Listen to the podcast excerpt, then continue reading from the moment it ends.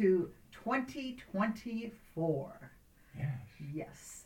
I'm Rosalie. I'm Robert. And we're here to share with you the Lord's Word, song, and jibber jabber.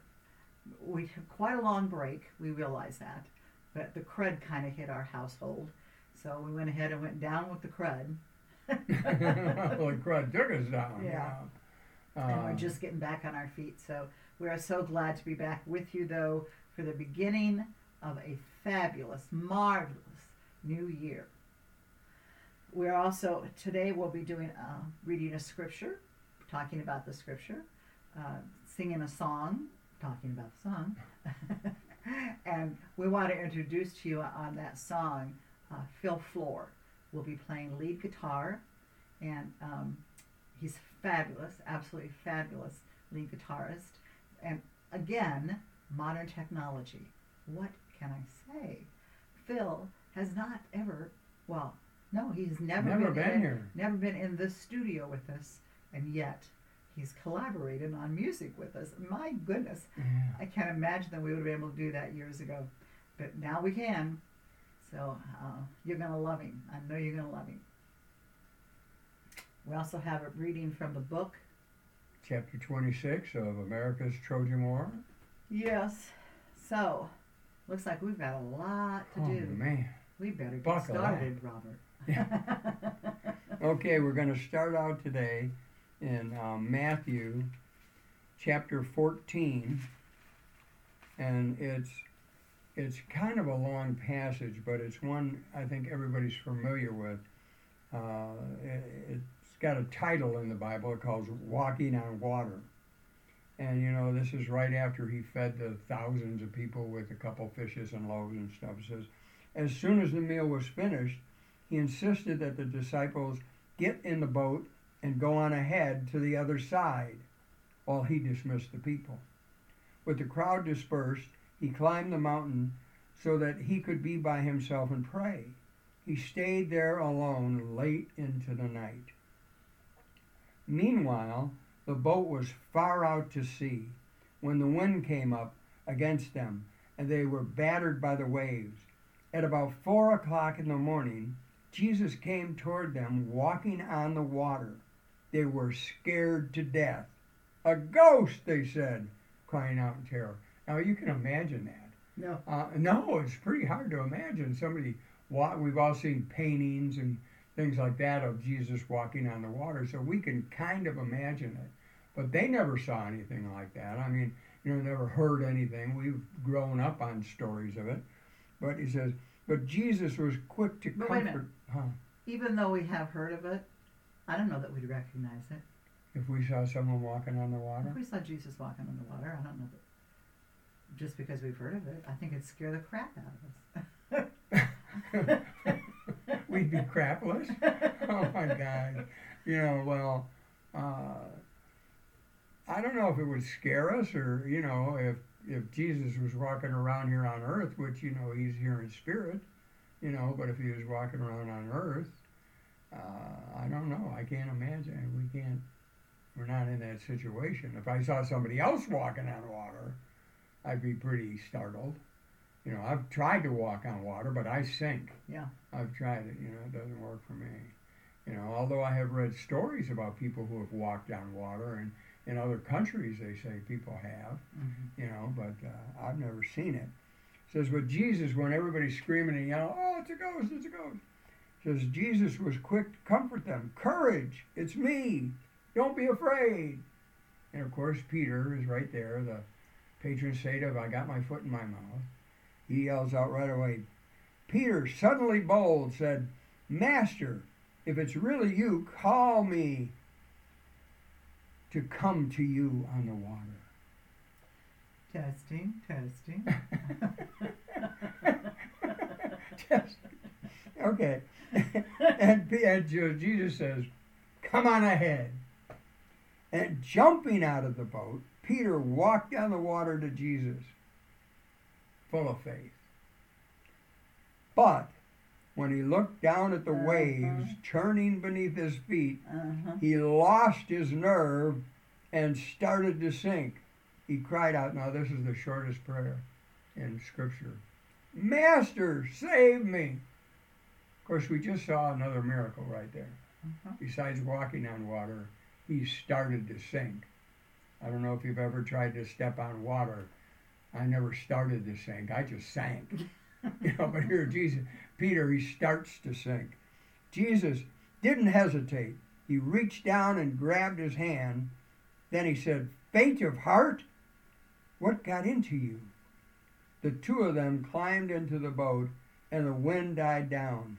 The disciples in the boat, having watched the whole thing, worshiped Jesus, saying, "This is it. You are the Son of God for sure." Now think about it. Here's Peter, loses his nerve, starts to sink, prays the shortest prayer. Jesus takes his hand. He had to walk back to the boat.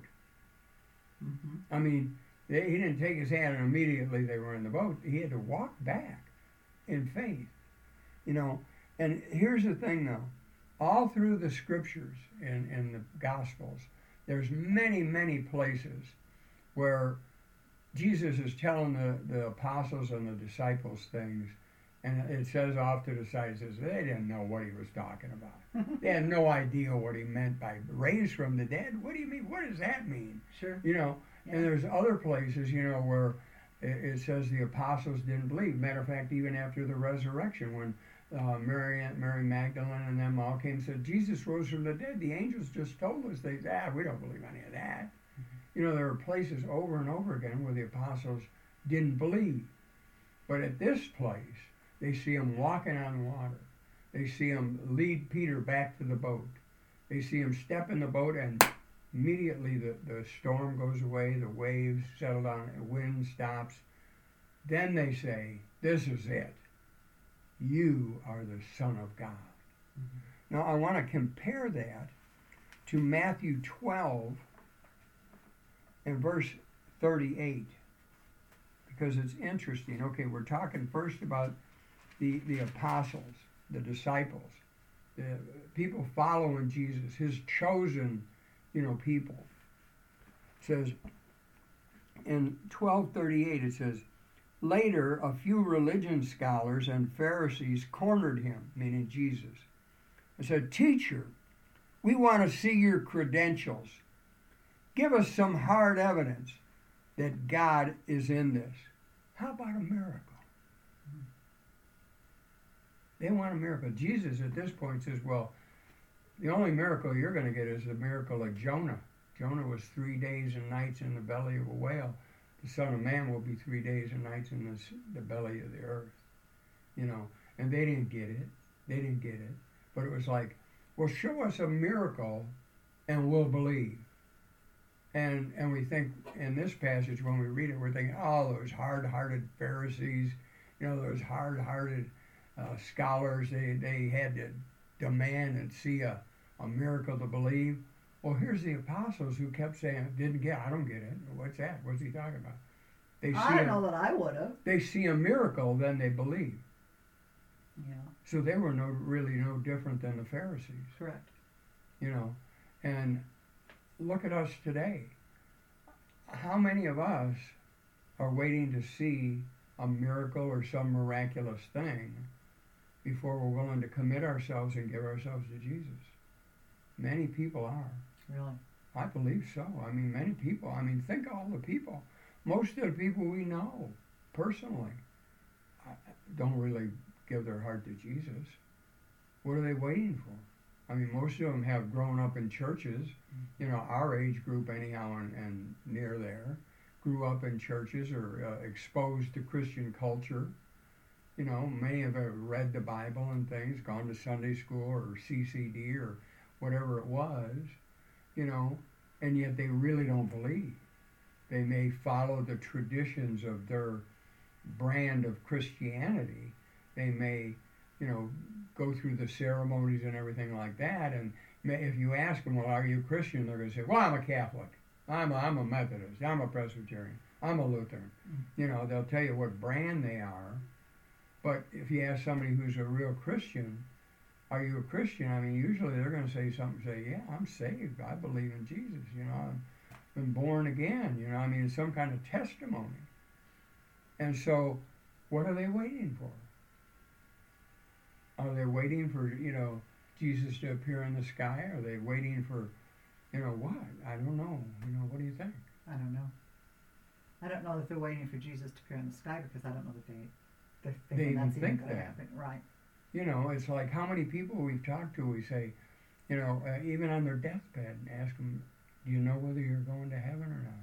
Well, I can't know that. That's for God to decide, not me. Yeah. And that's the typical answer we always get. I know. And here, the Bible tells us we should have a surety of our salvation. And if we don't have a surety of our salvation, what do we got? We got a wonderment. We got maybe I'm saved. I might be. And usually those are the people who are thinking, well, the good that I've done in life will outweigh the bad that I've done in life. Mm-hmm. So that way I'll get in this, but God isn't running heaven on a merit system. He's not. No. It's like when he looks into our heart, what he's looking for is the heart of Jesus. Yes. And if we don't have his heart, if we don't have him within us, if we are not within him, I don't believe there's any way we get into heaven. There's no possible way. You can't do it. Because no human being has ever measured up or will ever measure up. No human being can live the entire law or be a perfect person. Only Jesus has done that. So we have to be a member of the body of Christ. Amen. So that when we stand before the throne, God looks at us and he sees Jesus. Amen. And so what I really thought of and wanted to point out with this scripture is that people say, show it to me and I will believe. Mm-hmm. And faith says, I'll believe, and then they'll see it. So that's what I got. Well, thank you for that. Oh, praise God. That's pretty powerful. Yeah, it has had an effect on my life. I know it has. There were some miraculous things that happened to me at the beginning of my walk, but it wasn't a miracle that made me believe. It was the Word of God that brought me to belief. And I would encourage anyone out there who has any doubts at all or it wonders, or, am I saved? What? Read the Word of God. Read the four Gospels and read the epistles and try to live them. Try to live them. You've got to live them. You can't just read them. You got to put them into your life. Amen. Work them into your life. Yes. But that's where life is. It's in the Word of God. And you want to see a miracle, become saved by the Word of God, and you'll see a miracle in you. Amen. Because I know I've seen a miracle in me. Me too. So, in me. Amen. Amen. So hallelujah. There's the word for today. Thank you very much. Now we're going to move on to the song. It's called, because people used to ask us, they said, what kind of Christian are you when we were out playing and traveling and preaching? Are you a Presbyterian? Are you a Catholic? Are you what kind of Christian are you? We used to ended up with the idea of, well, we're Be Ready Christians. Yes, I even had somebody at I don't know, I think it was when you were doing a book signing or something, and it came up, you were speaking to a group of people. I had this one guy turn to me and ask me if I was a prepper. And I said, no, I'm Be Ready. I used to do. When they used to ask me that, I'd say, well, I'm not a prepper. I'm prepared. Yeah. And that's what this song is about. Be ready. Because God doesn't tell us to be any certain kind of Christian, but He does tell us numerous times, be ready. Amen. Because we never know when He's coming. He's going to come like a thief in the night. Be ready. And as we said before, this song is featuring Phil Flor and his fluid tones on the lead guitar. Hope you enjoy it. Bye-bye. Well, not bye-bye. Just cut. See you later. Just cut. Just cut, Robert. Just cut. I'm Be Ready Christian. Waiting for the trumpet to blow. Yes, I'm a Be Ready Christian.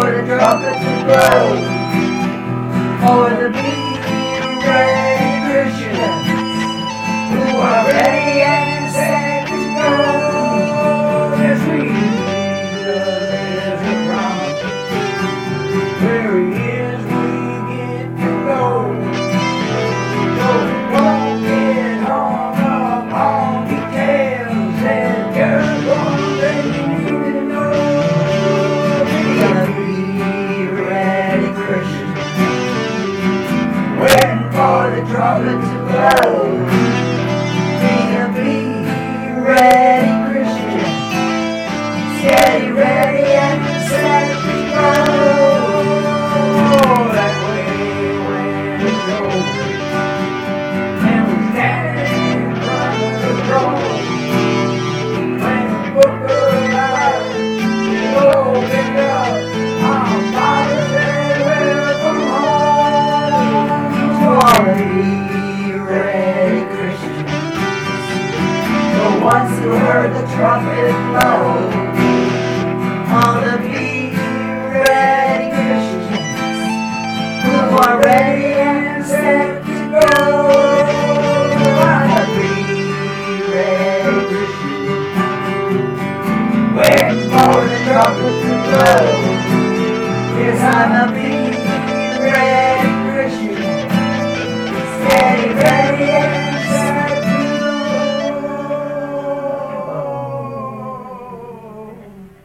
enjoyed that, and we are going to go into the reading. Robert's going to read a chapter from the book again, but prior to that, we want to make an announcement to you all.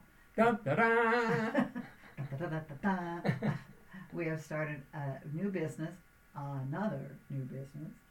We needed a place a way to sell our artwork. It was getting in my way when I would clean our art studio, and everything was stacked up everywhere. So I said to Robert, we got to find a way to sell this stuff. So we have. You can now go to theparadoxshop.com. All one word, theparadoxshop.com. And you'll find our paintings. And the nice thing is that you can buy originals, you can buy limited editions, but you can also buy prints. So anything you see out there, you can get in a different size if you want it. And there's a tool out there that puts it in your room. You take a picture of your room where you want to put the photo, and oh my goodness, it's so much fun. It'll put the painting right there on your wall. You can see what it'll look like. Exactly. And also you can buy merchandise. Oh, that's right. Coffee cups and T-shirts and tote bags, all kinds of stuff with the different paintings. Puzzles. Yes, so we're very excited. It's a real interactive website with a lot of things you can do. It's at theparadoxshop.com.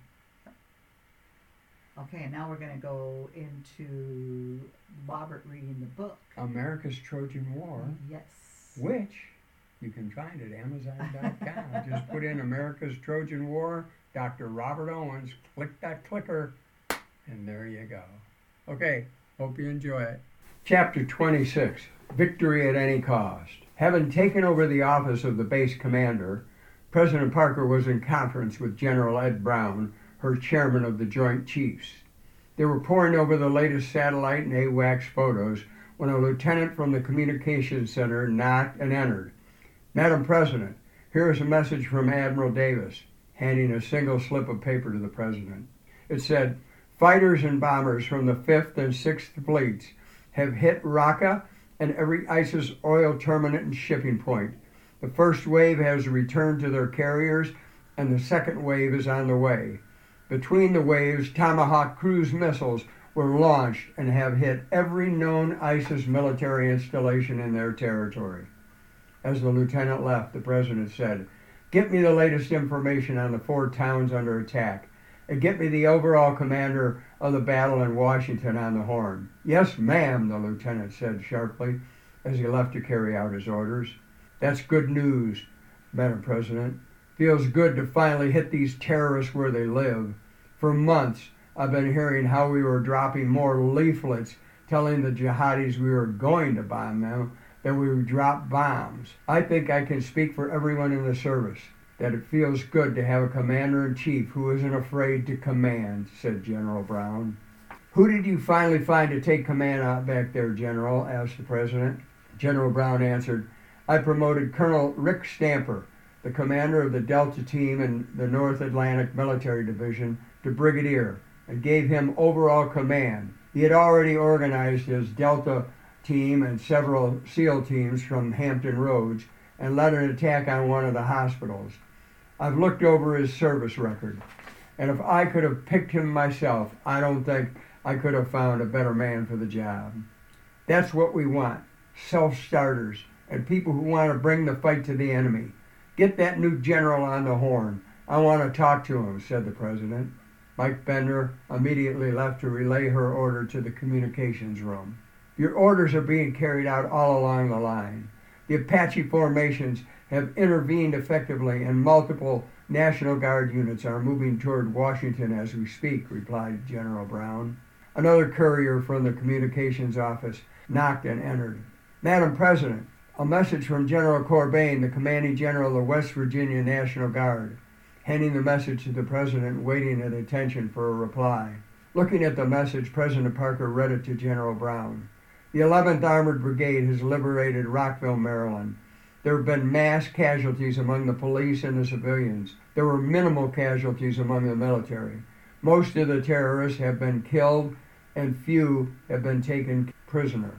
Lieutenant, give me the current information on the other three towns occupied by the enemy. Yes, ma'am, answered the lieutenant. He then turned and left the room to carry out his orders.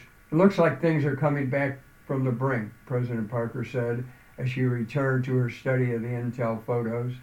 At the same time as another courier from the communications center knocked and walked into the office, Mike Bender also came in.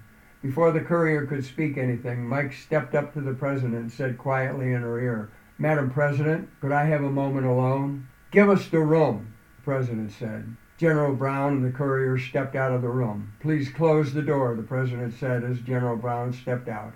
Once the door was closed, the president asked, All right, Mike, what is it? There's a radio station in Janesville, Wisconsin that's reporting that Speaker Bryan is alive and being held incommunicado. The governor of Wisconsin is saying the same thing, said Mike.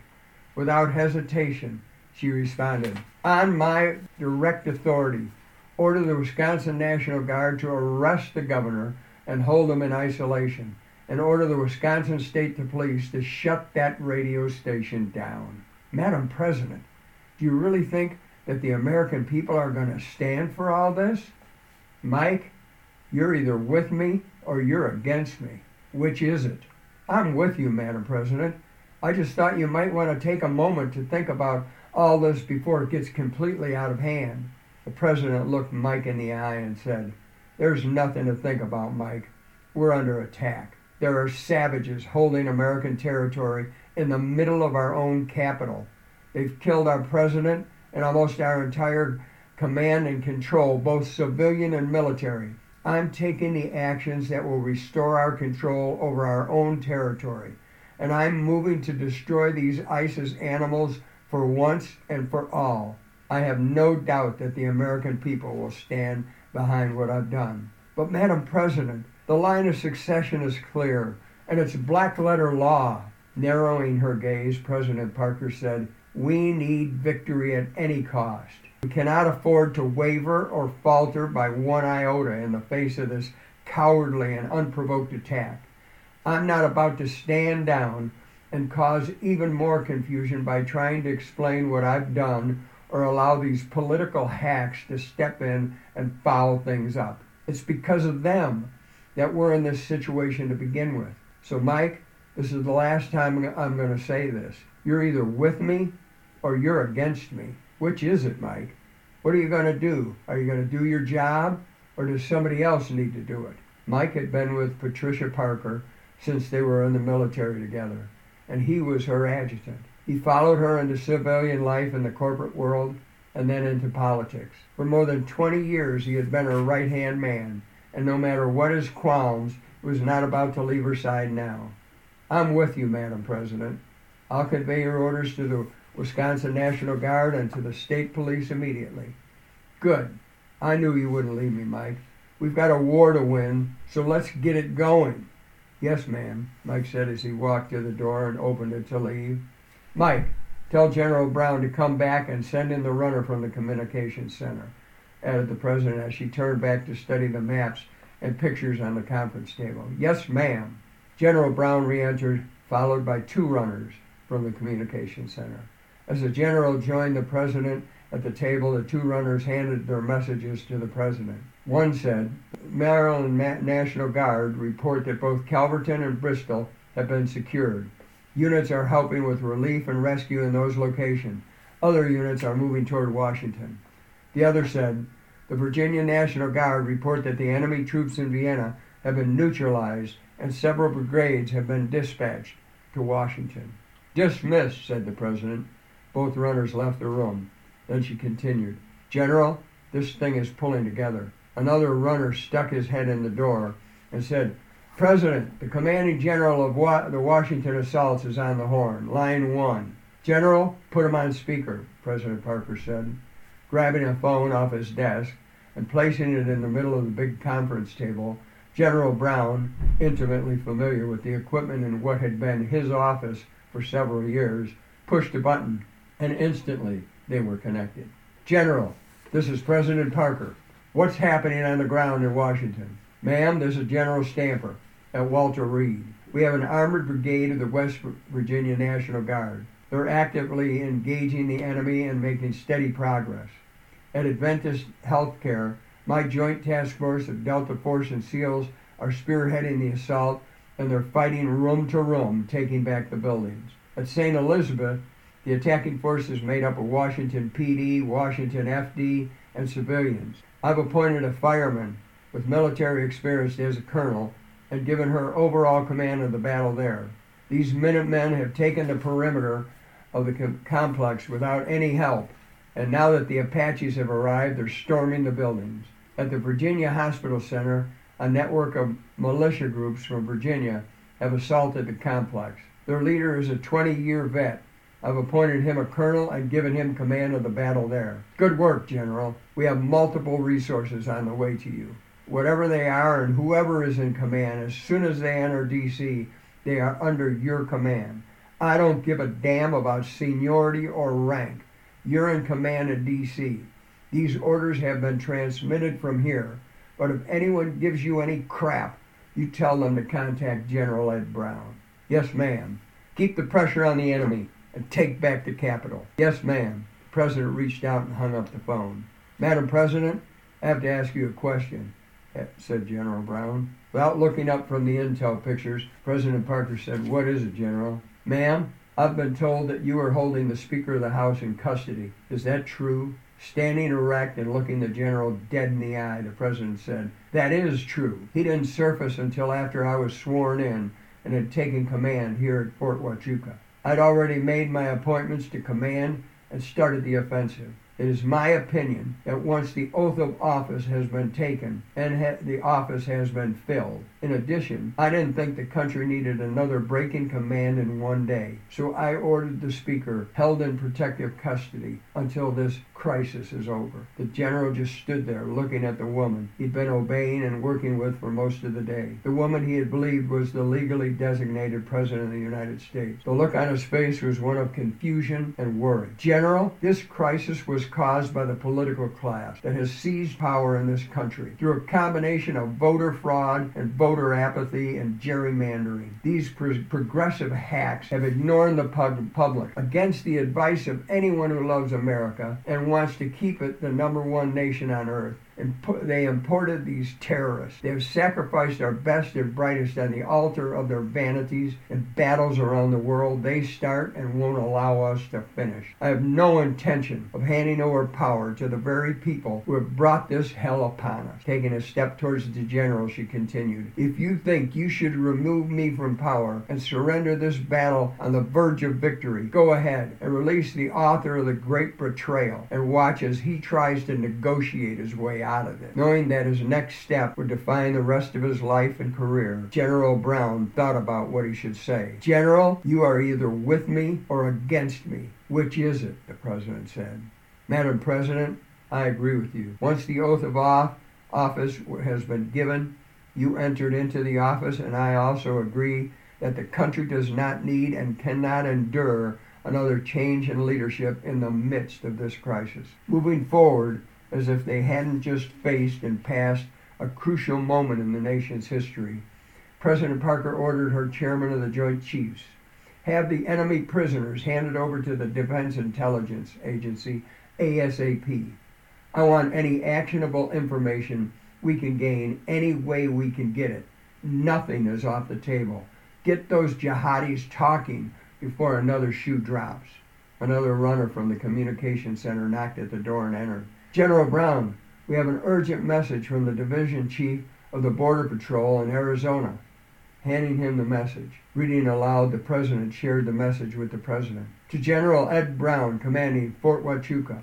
General, a large force of ISIS terrorists, cartel battle formations, MS-13 gangs, and what can only be described as either Mexican army units or terrorists dressed in Mexican uniforms with heavy weapons and vehicles from the Mexican army have broken through the border east of Nogales. They wiped out our border guards, the police officers and sheriff deputies who were helping us hold them back, and they are heading in your direction. They number at least 10,000 strong.